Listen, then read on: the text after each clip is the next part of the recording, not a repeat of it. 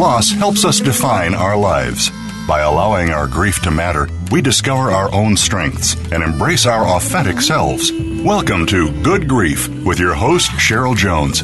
Get ready to be inspired to create a deeper life, to make your time on earth much more meaningful.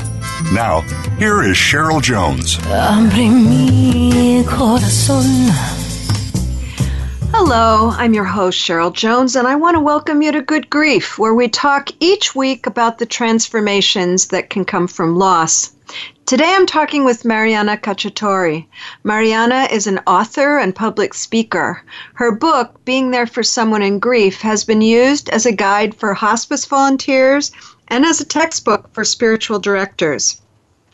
It was endorsed by Stephen Levine, Mark Nepo, Wayne Muller, and Parker Palmer. She's just completed the manuscript for her second book, The Way of Love, Generosity, and Grief An Intimate Portrayal of Stitching the Heart Back Together.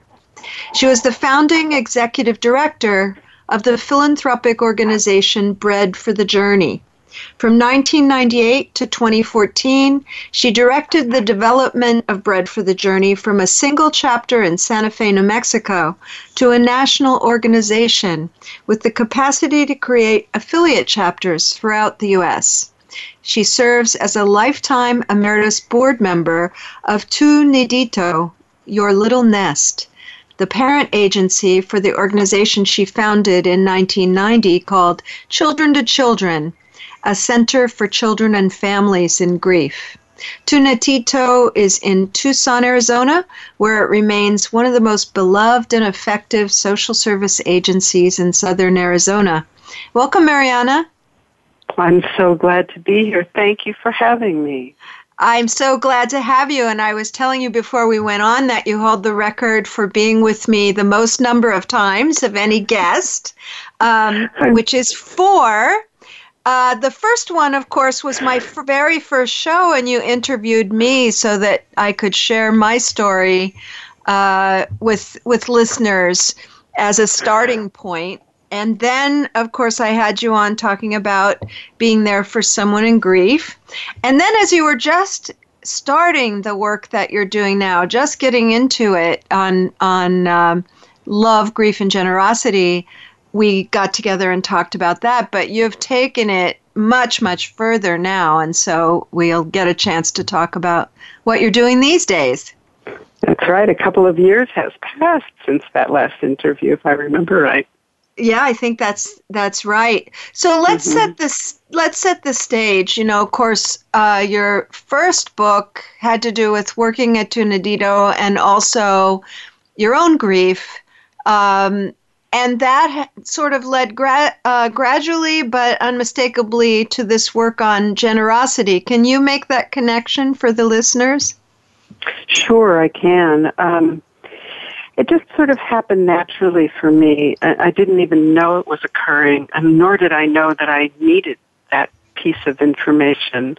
Um, I had moved to San Francisco, left Tucson, where I had been working in the field of grief for several years and um, I was going through a divorce, and I was back in the heart of grief myself, and and um, just felt like I needed another pathway for my work, and so I just prayed to God and said, you know, I don't know what I need to do next, but I know you do. So mm. please guide me, and I will go on job interviews. I'll pay close attention to my inner green light and red light. And um, all that really matters to me is that it be work that make a difference in the quality of life on earth. That had been a commitment I had made in my late 20s, uh, a career commitment. And so, um, long story short, I landed this job as executive director of Bread for the Journey, which was transforming from a small chapter in Santa Fe, New Mexico to a national organization and I needed somebody to be able to open these affiliate chapters around the country. And they would all be run by volunteers who were at a place in their life where they recognized that giving back is part of a life well lived.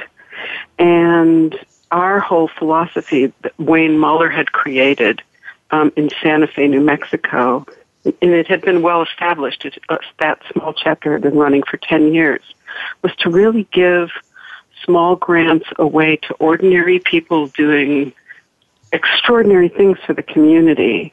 Um, and give them give that away with, with no strings attached and not a lot of paperwork and um, it really was work that taught all of us um, volunteer and staff alike what the inner journey of generosity was all about because it involves developing deeper and deeper trust in your ability to um, you know do a due diligence for example on somebody asking for money but have it be kind of an inner due diligence rather than one based in paper and that's um, intriguing um, what do you mean by inner due diligence well, that, and, that phrase know, catches my attention. Somebody, let's just say there was somebody that was wanting to. Um, and there was one woman, for example, in Santa Fe, New Mexico. She was driving under an underpass. She wanted. She saw a homeless man. Um, she had the winter was beginning. She had this thought that she wanted to. Um, she wondered if he had a sleeping bag, a warm sleeping bag to sleep in. She pulled over right at the side of the road, went and had a conversation with him, and began a, a journey in which she ended up through Bread for the Journey getting enough money to purchase a hundred sleeping bags that were sub-zero weather. And all these community people were involved. The person who owns the store that sells the sleeping bags gave their discount. Bread for the Journey gave the money for the sleeping bags. She went back to the man who she met by the side of the road. They found a way to connect and he was the one who helped her distribute the sleeping bags. It was really a everything we did was about community, but rather than have her fill out a grant proposal with us, she simply called or sent an email. We set up a time, this is the group in Santa Fe, to meet with her over a cup of coffee. She tells this story. And meanwhile, the volunteers are doing an inner due diligence. Is this the right thing we want to fund? Is this the right person to do the job? Is this something the community needs? Is this the right amount of money? Um, and so that's what inner due diligence is. I hope that's clear. It is, and it, and it connects with uh, almost every guest I've had on this show in the sense that um, when generosity, we may be leaping ahead in the in our talk a little bit, but uh, in my mind, when generosity is coming out of grief, you've come through something and then you want to give, it tends to be somewhat nonlinear. Uh, you know, it feels right, and maybe you can come up with a huge, you know, justification and a twenty-page grant proposal, but it's not quite the gear that I think comes out of that kind of creative leap. Um, That's right. There, That's right. Uh, it's, it's, a, it's. Go ahead. Go go ahead. Yeah. It's generosity that is sourced in something um, that came out of their grief story, and what I think is true is that when people actually are courageous enough to walk through their grief, um, there are a few things that happen. Um, one is that they develop a kind of humility that they didn't, you know, they might have been already humble people, but there's something that happens when you're, when you really kind of are leveled in in a way that you can be in the deep dark night of grief. And you anything that has to do with hierarchy kind of disappears and you you realize that we're we're all in this together that we're all vulnerable in the same way and that we all have the capacity to love in the same way and and hierarchies disappear. So there's humility that develops and then and then there's a compassionate heart that gets opened further. And once again, you might already be a compassionate person going into your, you know, grief experience, but something deeper happens that opens it further. And it's that combination of humility and compassion kind of has you seeing people who need things in a different light. And it, it really does facilitate an inner due diligence um, and and some things become less important. Again, we gave small grants, so it was easy to not, you know, have to meet the kind of requirements that larger foundations, you know, you do rightly so. Um, so, but but what we were doing really was the work of of nurturing a heart that has the capacity to give at a greater and greater degree and and I think that we come into the world as as little infants that are filled with love and our first act of generosity is extending that love out into the world. We don't know we're doing it. It's done on a deeply unconscious level, but it's part of our basic human nature, our basic human goodness. And as we as we walk through life, if we um, well, what happens is we get hurt in, in, all kinds of ways. We get hurt. And it's natural for us to kind of put a little protection over that heart. You don't want to walk around completely exposed all the time. But if we're not paying close attention to ways in which we can unpeel that protection and be in the world in a more open way, that that armor that was once protecting us now starts hurting us. We get more crusty in a certain way, and mm. we trust less. So, so when we when when we walk through a grief experience and we um, touch in on that the, the, the impulse to be generous, and then we act in ways that opens that generosity further, we're bringing ourselves back to experiencing love at the most grand level that is available to us you know, the kind of love we came in with. And we want to be as close to that as we can, you know, at the end of our life as well. But, but, but, but with a consciousness, with an awareness, with, you know, doing it by choice, right? For sure. You're, you're, you call that in one of your um, descriptions boundless love. Right. Which I like. I, I like right. the sound of that boundless love. Right. It also does sound, though, like um, there's a timing element that we're talking about between the lines that, in a way, uh, I'm thinking of it at the moment uh, as, and maybe thinking from my own experience, there's a sense in which I had to. To, to find that boundless love, I had to apply it to myself first. Uh, I, I had to kind of make room for my own pain, my own difficulty.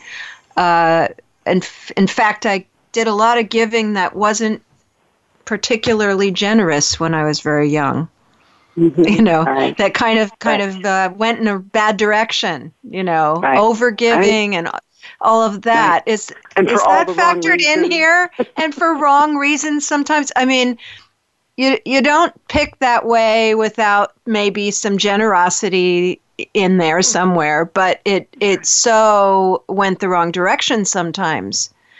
And I right. see that in many other people. So how do you cultivate that generosity without you know w- while watching out for that? Right. Well, one of the things I used to say to our volunteers is um, that mistakes are really valuable things they are the way we learn.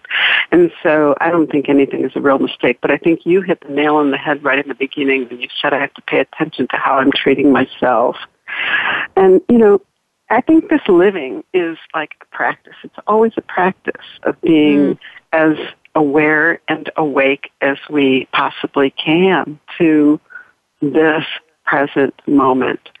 And I believe that life is always guiding and teaching us how to live it. And that it, and that with this dance of um, caring for others and caring for ourselves is really a lifelong dance that we can, with awareness, see where we are, start where we are, and then make course corrections as we need to. Like we all have different life experiences that put us in different places on this continuum.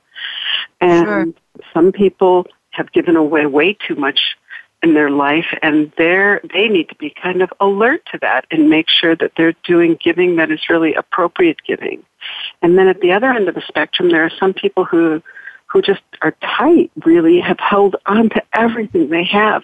And the ability to give is very difficult for them. So their starting point is at the other end of the spectrum you might say. Um, the key is always to increase our awareness of this present moment and and always to be kind and gentle to ourselves to the greatest degree that we can as we look at ourselves and move. One thing that you say, which I want to talk more about, we may, uh, you know, just begin it and come back to it after the break, is uh, grief, which you're defining as a multitude of painful emotions brought about by loss.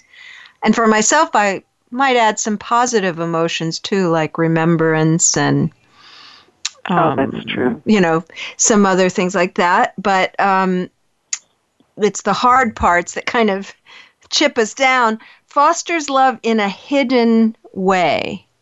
Right. Could you speak more about the hidden way? Right. You know that we are a species that um, that pushes that wants to not feel pain you know, the, the any we get any bit close to pain, and we're just like I, the motion is our hands are right out with that big stop sign, you know, like pushing it away, mm. and um, and so when grief comes knocking at the door, boy, you know, I mean, sometimes it's overwhelming. You can't even avoid it. But if there's any control that we could exercise at all, most of us would just push it away. Mm. And um, and so it takes kind of a, a shift in seeing to to come to understand that this grief is actually something that, when felt, ha- opens opens us to a greater kind of love. Um, it's it seems counterintuitive that something so painful can bring us to something so grand as love. But it does, and a lot of it has to do with the not resisting mm. and uh, loving yourself as much as you can through the darkest times, and and trusting in something, trusting in what I'm saying, basically. You know, you if you know that this is true, then as you move through those dark places, you know you know it's not forever. You know you're not going to stay here. You know you're not going to go down into a dark hole and never come out, which is what the, you know, adults who are in grief say over and over, and I know you know this as a therapist, yes. and I see it yes. all the time in support groups. Am I ever going to be sane again? Am I ever going to come out of this? Am I going crazy? Am I going crazy? Yeah. Um, yeah. Right? Yeah. So let's let's know, come back to that in a minute because we, Marianna, we've got to take a break. But I want to continue with that when we come back because this idea of um, embracing or inviting the the true, what is truly going on, even if it's painful, and that leading to love is is so basic and deep to me. So let's come back to that more when we when we resume. And listeners, you can find links to my website and social media at the Good Grief page at Voice America, and you can find Marianna Cacciatore at Marianna Cacciatore. That's M A R I A N N A C A C C I A T O R E dot com. Be back soon. Your life, your health, your network. You're listening to Voice America Health and Wellness. Relationship issues? Anxious? Parenting challenges? No more. Learn how to live your best life. Tune into Straight Talk with top psychotherapist, relationship, and anxiety expert Sandra Reish. In this program, you'll learn how to transform your challenges into effective solutions, whether it's relationships, parenting, anxiety issues, or other life traps that you struggle with. Sandra will show you how to change them and how to live the life of your dreams. Listen every Thursday afternoon at 6 p.m. Eastern Time and 3 p.m. Pacific Time on the Voice America Health and Wellness Channel. Follow the Voice America Talk Radio Network on Twitter. We're at Voice America TRN. You'll get the latest fix on what's happening with our shows, this week's featured guests, and general happenings that you should know about at the Voice America Talk Radio Network. Now you don't have to miss anything when you're away from your home or office. Just go to twitter.com forward slash Voice America TRN or follow along with us at Voice America TRN. The Voice America Talk Radio Network. We're on the cutting edge of social media. Can you keep up? We're making it easier to listen to the Voice America Talk Radio Network live wherever you go on iPhone, Blackberry, or Android. Download it from the Apple iTunes App Store, Blackberry App World, or Android Market.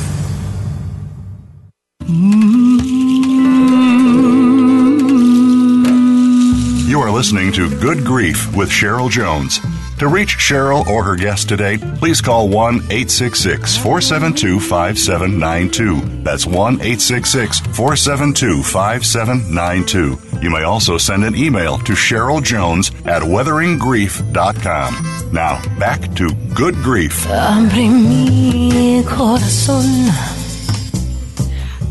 Welcome back to Good Grief. I'm here with Marianna Cacciatore, uh, who's who is planning actually a nine month training in the way of love, generosity, and grief, and has written two books actually on uh, on grief. The second with that same title.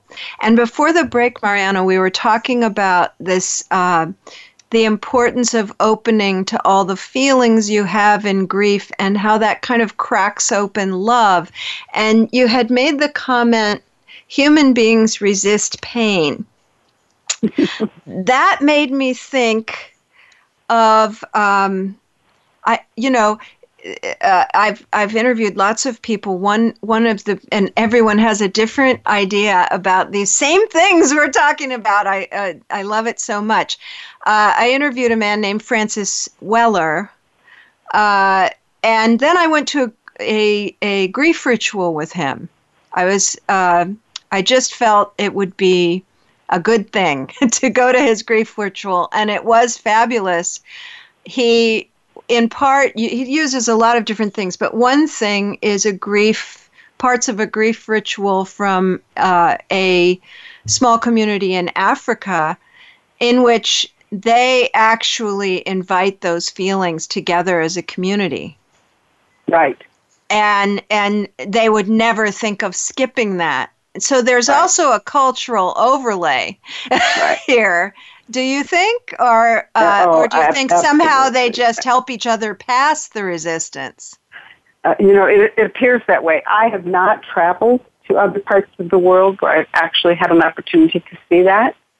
But I know that um, Malidoma Somé and Sobonfu Somé talk often about that, and I think they were uh, Francis's teachers that taught him that process that he now uses here in America to help people begin to shift their ideas about um, how to approach our grief and um, move through it.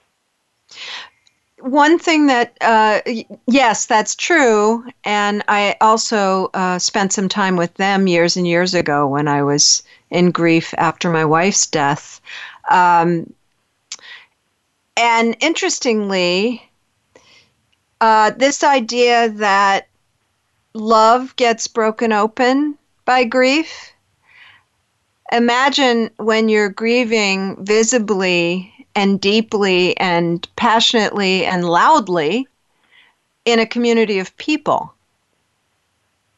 That is just something that doesn't happen by and large. Right. Uh, and doesn't. and we don't have a framework for even holding that, you know. That's right. But I'll tell you, at the end of that weekend, I was in love with those people. Mm-hmm. Right. Right. You know, right. in, in some kind of your, they were your very companions way. on that journey. Mm-hmm. Exactly. So that's that's a piece of this too, which I was thinking about when when reading all your materials for your mm. um, training, because there is something about grieving in community and connecting in community that's a little bit irreplaceable, yeah? Yeah, it is. We desperately need each other. You know, I like to say we all have within us everything we need except one another. Mm. And, you know, we live in a society that reflects back, if we look at what we see on TV, what it reflects back is the worst part of our human nature most of the time. And um, I'm I'm not just talking about horrible news, but but you know our addiction to watching, me included, sometimes you know television shows that are just like horrible, and you step back and you go, "Is this this is what we're calling entertainment today?"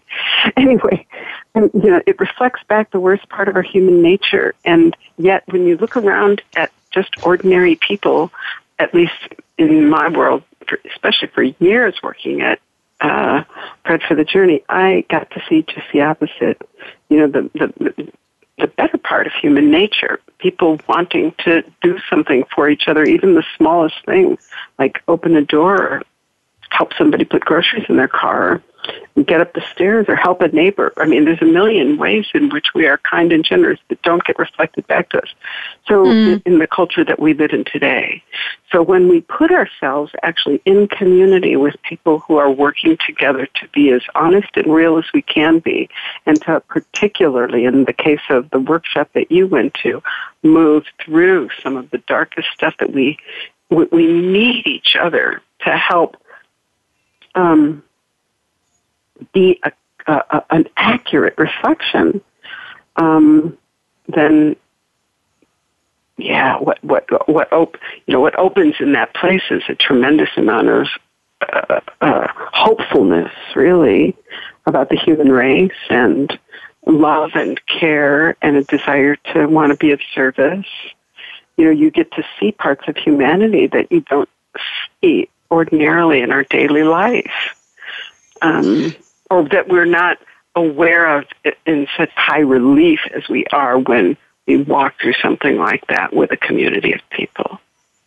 And oftentimes, you know, a workshop aside, you know, people will say, you know, I, I, I mean, I just have such a deep appreciation for my friends when I got that diagnosis of breast cancer. You know, people came out of the woodwork, and people, as I was going through chemo, were bringing me food, and and I have such, and even the people who sent me just a card in the mail, and I felt their love and their connection. Um, I appreciate them in a, such a profound way that I didn't before this experience. Right? So, so, so true. And the opposite that people that are, uh, I guess we'll use the, the word resistant to the pain, right. break connection in a more profound way than they ever have in those circumstances. Of course, I run support groups for women with cancer. So, so you know, a, a little bit of, more about what you mean there. Um, uh, if you don't some mind people, me some people will, some people will literally disappear. Uh-huh. Uh, some people will right. literally disappear. Some people will, and I, I am not arguing with what you're saying. Some people will show up in a beautiful and profound way that maybe they never did before. But right. there, it, it is painfully true that if people are afraid of their own grief, they can't show up. That's right. That's absolutely right. And That's and they'll right. and they'll tend to get uh, they'll they'll tend to deliver platitudes. Uh, oh, you're strong. You'll get through this. You know, um, uh, God has a better plan. Whatever it is, right. that that breaks the connection between them and the person who's in so much pain because they've just been diagnosed. Right. Right. Um, so I think I think it can it has the potential with us humans to kind of go both ways. That's does right. that does it's, that uh, illuminate what I was talking about? Yeah, yeah, and yeah, exactly. And you know what I was saying earlier is, you know, we come in as pure love, and then life happens, and we get hurt, and we apply these layers of protection so that so that we never get hurt again and so that the pain that we're feeling is somehow dampened, right? And mm-hmm. so with each hurt, another layer, with each hurt, another layer until at some point we don't even, you know, we're so far away from knowing what it is we feel um, that we create these kind of ways, uh, cliches and platitudes to make it through the day. And yes, and, also get, that's when we say what we've what someone else put in our heads, we've lost the creative spirit of it. Well, yeah, we can't feel. So that, that that protection it has stopped us from being able to really feel what is true and accurate. And it is the work of personal growth workshops, the work of going into therapy. It's the work of, it's what you do when you, when you sign up for any of those that are really real uh, journeys into the heart of whatever it is that um, mm-hmm. has distorted in some way our um, ability to feel all of what life has given us and know that we can come out of it, you know, as as happier people and healthier people and more compassionate people and more approachable people, more generous people. Um, but we have to ha- we have to take some risks. Um, sometimes they're small risks, sometimes they're larger risks. Um, but we have to take some risks to walk through our pain in order to unpeel those layers. We all have them you know, it's how we make it through the day, right? yes, I, I would say so. I was very intrigued by one thing you say here. Uh, and we move from saying, How can I help? to saying, How can I be a companion to you on your journey? Which right. to me has a very um, egalitarian quality. I guess. Yeah. You know, they're similar. we all say, how can I help, right? Um, and there's nothing wrong with saying, how can I help at all? But when you, uh, when you understand the, the other sentence, how can I be a companion to you on your journey? The subtle difference is I recognize that you are on your journey and, and what you need to do is be on your journey. And I, I'm, you know, that stops me from giving you advice, for example. Um, but but instead, I'm going to companion you on your journey. I'm going to hold a candle of faith that you have everything you need, except another person to walk with you or a group of us to walk with you. And so I will be that. I will be your companion, and I will be here for you to to, to hold you up when you need to be held up. I will trust you to ask for what you need. Um, if that's a particular challenge for you, we'll find ways for you to do it in the easiest way possible. Um, I'm gonna, but I am gonna trust that you have what within you what you need, and that you'll move to a healthy place. Let me walk with you on this journey. Really powerful, and you know, for people who have a tendency to be helpers and give away way too much, it's a beautiful rephrasing because it because it really subtly, uh, power, more than subtly, I think it actually overtly says, "I I believe this is your journey, not mine, and I'm going to walk by your well, side." And the other thing it says is, "I don't know where we're going." Uh, you know, well, that's true. That's, co- that's companion true. to me implies we're in it together neither one of us really knows where it's going to go. Yeah. Which is, uh, you know, as you phrased it, a mature humility. Right. Uh, not thinking too little of yourself nor too much, not giving yourself right. a power maybe you don't have. Right, uh, exactly. Exactly. So, so uh, I get the idea from everything that I've that I've read that you truly believe that these qualities not only are they kind of natural and you may encounter them naturally in the process of a deep grief, an opening grief, but that they can be cultivated. Oh, I that, think that they are. Yeah, that's very that that uh, that people can actually be invited more deeply into this, maybe a little sooner. Uh, let's talk about that some. Um, you know, of course, any when you say any, that, you mean sooner than sooner than they might have. They then they might have.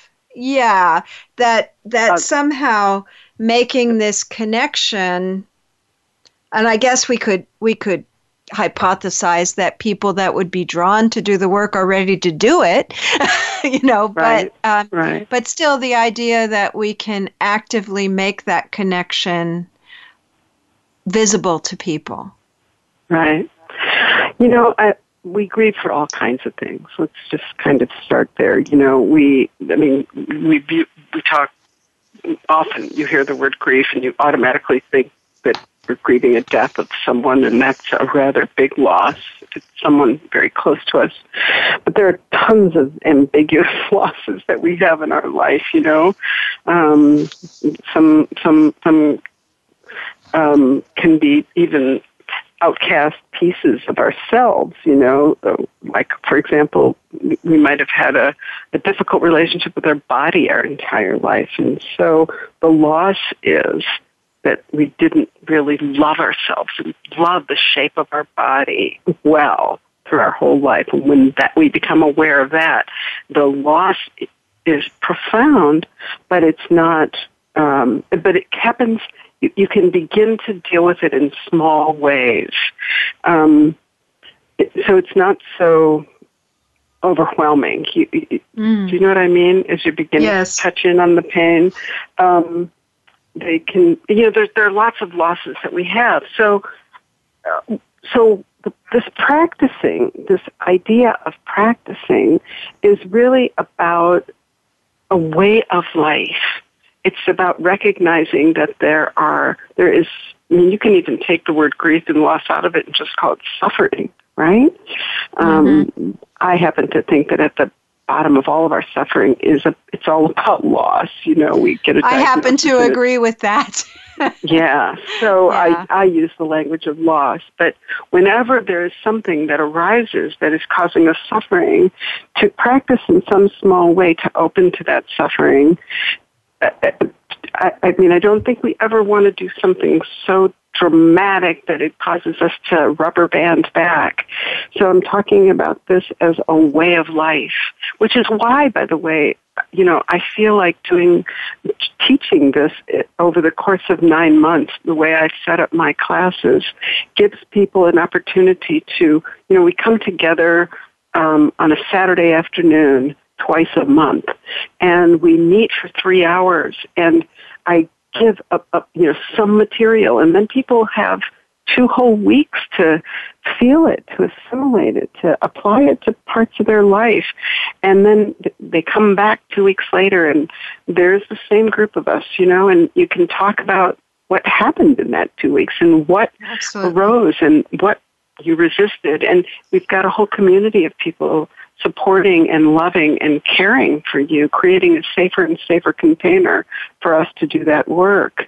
And, you know, in an ideal situation, somebody would have had experience working with the smaller losses of their life before they are hit with a profound big loss. You know, we don't Marianna, ever get to control this, but you know. Yeah. You've you've led quite naturally to the next thing I wanted to talk about, which is which is what you're uh, you know what you're planning these workshops and how you're how you're going to do it. But we're going to talk about that after the break. So we'll be back in a couple of minutes. This is cheryl jones. You can go to my website uh, or or uh, which is weatheringgrief.com or to my page at voice america to look up everything about me and connect with me. And to find Marianna Cacciatore, go to M A R I A N N A C A C C I A T O R E, MariannaCacciatore.com. Back after the break. Your life, your health, your network. You're listening to Voice America Health and Wellness. Explore the power of natural healing with Howard Strauss. Join us each week for an informative program that'll help you learn effective healing methods using natural remedies. Howard's guests include top researchers, authors, and experts who will share their views on a variety of natural products and healing methods that really work. Tune in to The Power of Natural Healing with Howard Strauss, Mondays at 11 a.m. Pacific Time, 2 p.m. Eastern Time on the Voice America Health and Wellness Channel.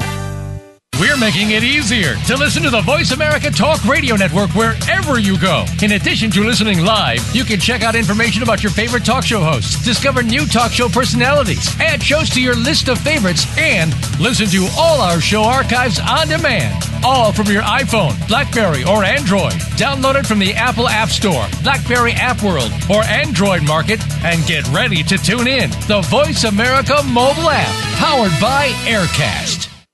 Real life solutions. Voice America Health and Wellness. You listening to Good Grief with Cheryl Jones. To reach Cheryl or her guest today, please call 1 866 472 5792. That's 1 866 472 5792. You may also send an email to Cheryl Jones at weatheringgrief.com. Now, back to Good Grief.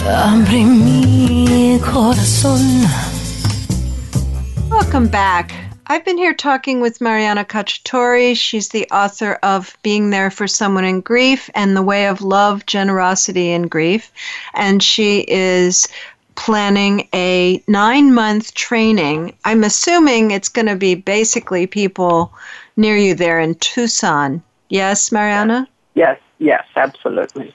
Um, but I think um, what we're talking about more broadly has to do with how people can allow and make space for their losses and their difficulties, their suffering, right. and and connect with each other. And I thought it would be very helpful and useful to, for you to talk about how you plan on bringing that out in people, how you plan on helping them get to those. I'm assuming first the grief, you know, then then the invitation for generosity. Although, of course, when people share grief, they become generous with each other pretty quickly. Right. But can you talk some about the format and how how you're going to do this thing? Well, you know, there's something about life itself that really helps us. We don't have to figure every single little thing out with our limited uh, human isn't brain. it true uh, so when i i'll just uh, to answer that question i'll tell you a little story. When i wrote the book i definitely had it in this very logical format just like you spoke about. Okay first we need to go into the grief and then then there was this whole section on the, the what i call the turning. And it's that it's turning from grief to um, reinvesting in life and noticing those generous impulses that arise when we become awake again to the blue sky and the incredible way the sun hits that tree in our yard and so on and so forth. And um, and then there's a whole section on generosity and then how that all sort of opens up to that, that generosity sort of become these acts of generosity become these stepping stones to an expansion of of love within us, right? Mm-hmm. Um, but then once I had the whole book finished and I was going through it on a, in a paper version and walking it through, this idea that kept coming to my head, this is stiff, this is just a little too, it's almost like, it's unlike life. Life is all mixed up. Uh-huh. And so um, I had remembered working with a woman named Jane Brunette who lives in Bali. She's a writing coach, and she works with people around the country on Skype. And she had said to me, reading an early version of the manuscript, she said, you know, when you get finished writing this book, why don't you just take each chapter and shuffle them like a deck of cards? Uh, and then go back yeah. and take a look at where you are, and which actually I ended up doing. And so what I'm doing for the nine month training is I'm following the guideline of the book. So every week, um, you know, they'll get two weeks in advance, they'll get two chapters in consecutive order. And they'll receive the chapters in advance. They'll have a couple of weeks to read them, to think about them, and then we'll come in and we'll work with them in that particular session. And so in that way, if you were to really look at the book, um, it, is everything is happening at the same time. Like the opening session is uh, it is the power is the chapter called the power of love which has two very profound stories one about love and one about uh, loss um, but both of them are talking about the power of love within both of those experiences.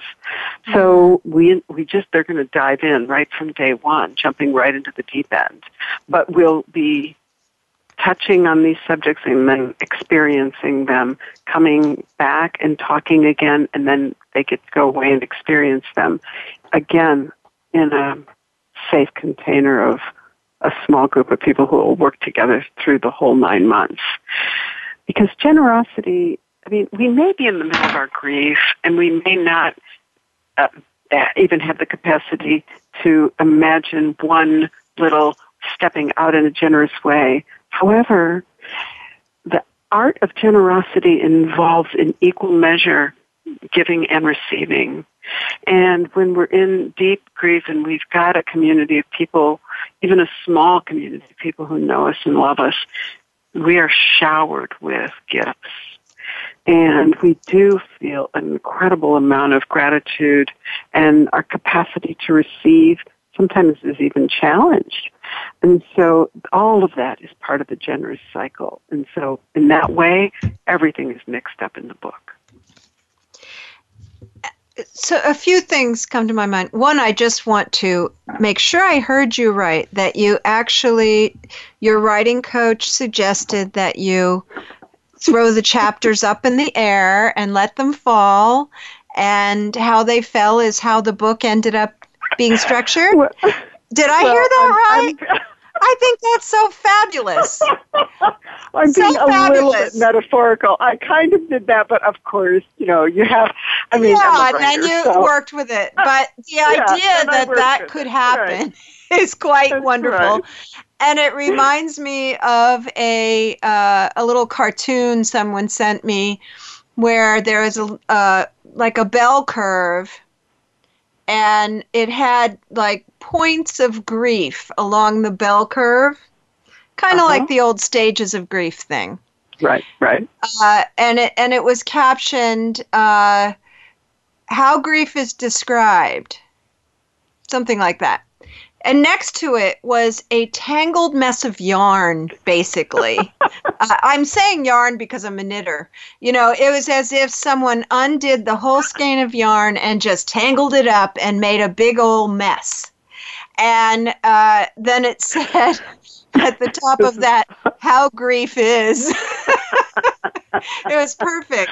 So it's there so is a true. truth to that that well for instance uh, as you were uh, as you were talking, I was um, thinking about the fact that actually I fully committed and opened my heart to my wife after she was diagnosed.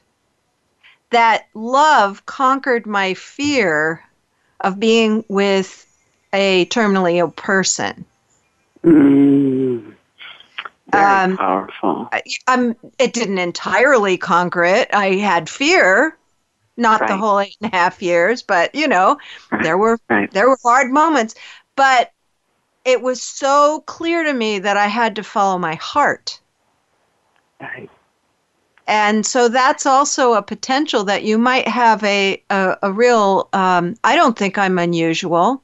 You know, no, I'm not. just a I'm just a human being who had an experience. Right. And that was the most profound kind of moment to realize, oh my gosh, I'm going to do this. Right. Regardless of how, uh, you know, no sane person would say yes to that in their logical brain. But love became your teacher. That's right. That's right. Yeah. I'm, I said that as though it were a statement, but I really meant it as a question. So thank you for for answering it. Um, yeah, yeah I mean, becomes our teacher, right? Because then that leads. You said something about you know, um, life tells you how to live it. Right. Well, it, well it then that that, that just that just led to uh, many, many, many, many things I would never have said yes to without that original yes. Mm-hmm. But then I needed those things. Right. You know, it it kind of um, all went together. So I'm I'm intrigued by that notion of of life telling you how to live it. That way of talking about it. You know, I just that phrase alone is so interesting because you know when I did the outline for the book, that phrase didn't show up anywhere, but um, there I was. You know, probably somewhere around chapter ten, and I you know, went back to read everything and I noticed that there it was, like showing up in almost every chapter. This phrase, life teaching us how to live it. And so not only was life teaching me how to live it, life itself was giving me the phrase, life teaching how to live it. And this, it became a it became a theme that ran ran all the way through the book, and you know, it really brought me back to a moment I remember when I was grieving the death of my childhood friend, and it was 1965, and nobody knew what to do with grief. It was Elisabeth Kubler-Ross hadn't published anything yet, and um, we were in this small midwestern town, and adults all felt like they needed to, you know, be stoic for the kids. And be strong. And and I was in a tremendous amount of pain. And I and I loved to read. And so I went to the library one day and I just stood outside the library doors on the steps and said, um, you know, dear, I, had, I went to church every single day. I was from a Catholic community, so there I was, deeply into my Catholicism and uh, and and and and believing in angels and and and support from the other side is one of the greatest gifts that came to me from those early years. And so I mm-hmm. just stood on the steps of that church and, I mean, library and prayed, please help me with a book that's going to make a difference so that I feel some, feel better. And I ended up, I have no memory of what happened inside that library, but I came home with a book on reincarnation. Now, huh. I was a Catholic kid from a Catholic family, and you think reincarnation, you know. But I found a way to make it work because in this book they talked about how the soul is the is the thread through many lives. And in Catholicism, they would say to us, your soul is the thing that lives on after your body dies. And so I just kind of blended these two things together and made my own. it was the first, it was the first uh, experience of making my own spiritual kind of framework to live by. Um, but I, but that, but the, the the point of the story is that life taught me how to live it. Life really, there was, I became connected to something greater than me that I began to trust in immediately. And it changed everything. I went from, you know, a, a real deep, deep despair to a sense of, of hope around that this wasn't the end of this little 11 year old girl's life, you know, that, that this murder and kidnapping wasn't how it, what was that all about, right? So when you think about it in a larger context, there's more spaciousness. There's there's an ability to see a bigger a bigger story. Well, um, I'll tell you what stands out to me about your story is the fact that you asked asked for help and received it. That that in some way that we don't need to understand at all, right. you you you prayed for something that you needed desperately and something came that helped that's right that's exactly right and that can really change uh, change a person can't right. it when you're in that right. much agony and something helps it really stands out doesn't it right and now it isn't about you know that that phrase is so integrated into how I live my life that it isn't about necessarily praying for something and looking for an answer. It's about being awake and aware in the present moment and noticing that we are part of a living organism and there are many other living organisms around us and there are ways in which we see the world that help navigate how we move through it if we are aware and awake in this present moment. And we'll be doing a lot of teaching about what, in the nine month course, a lot of teaching about that particular thing, a lot of encouraging, a lot of noticing, a lot of mm-hmm. um, quiet meditation, and learning well, how to follow the breath and become aware in the present moment and mindful.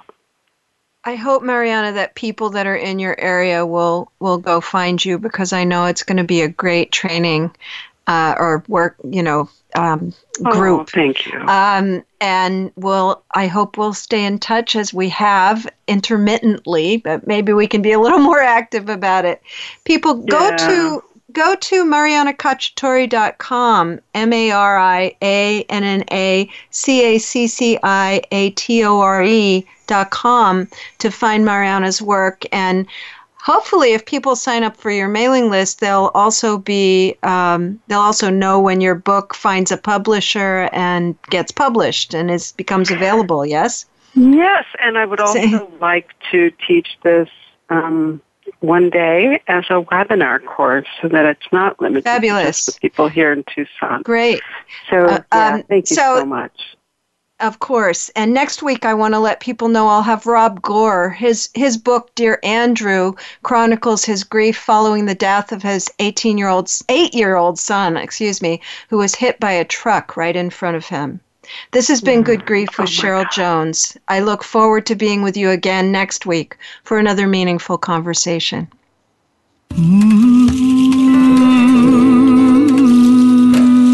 Thank you so much for joining us for Good Grief. Please come back next Wednesday at 5 p.m. Eastern Time, 2 p.m. Pacific Time for another edition featuring your host, Cheryl Jones, on the Voice America Health and Wellness Channel. Have a meaningful week.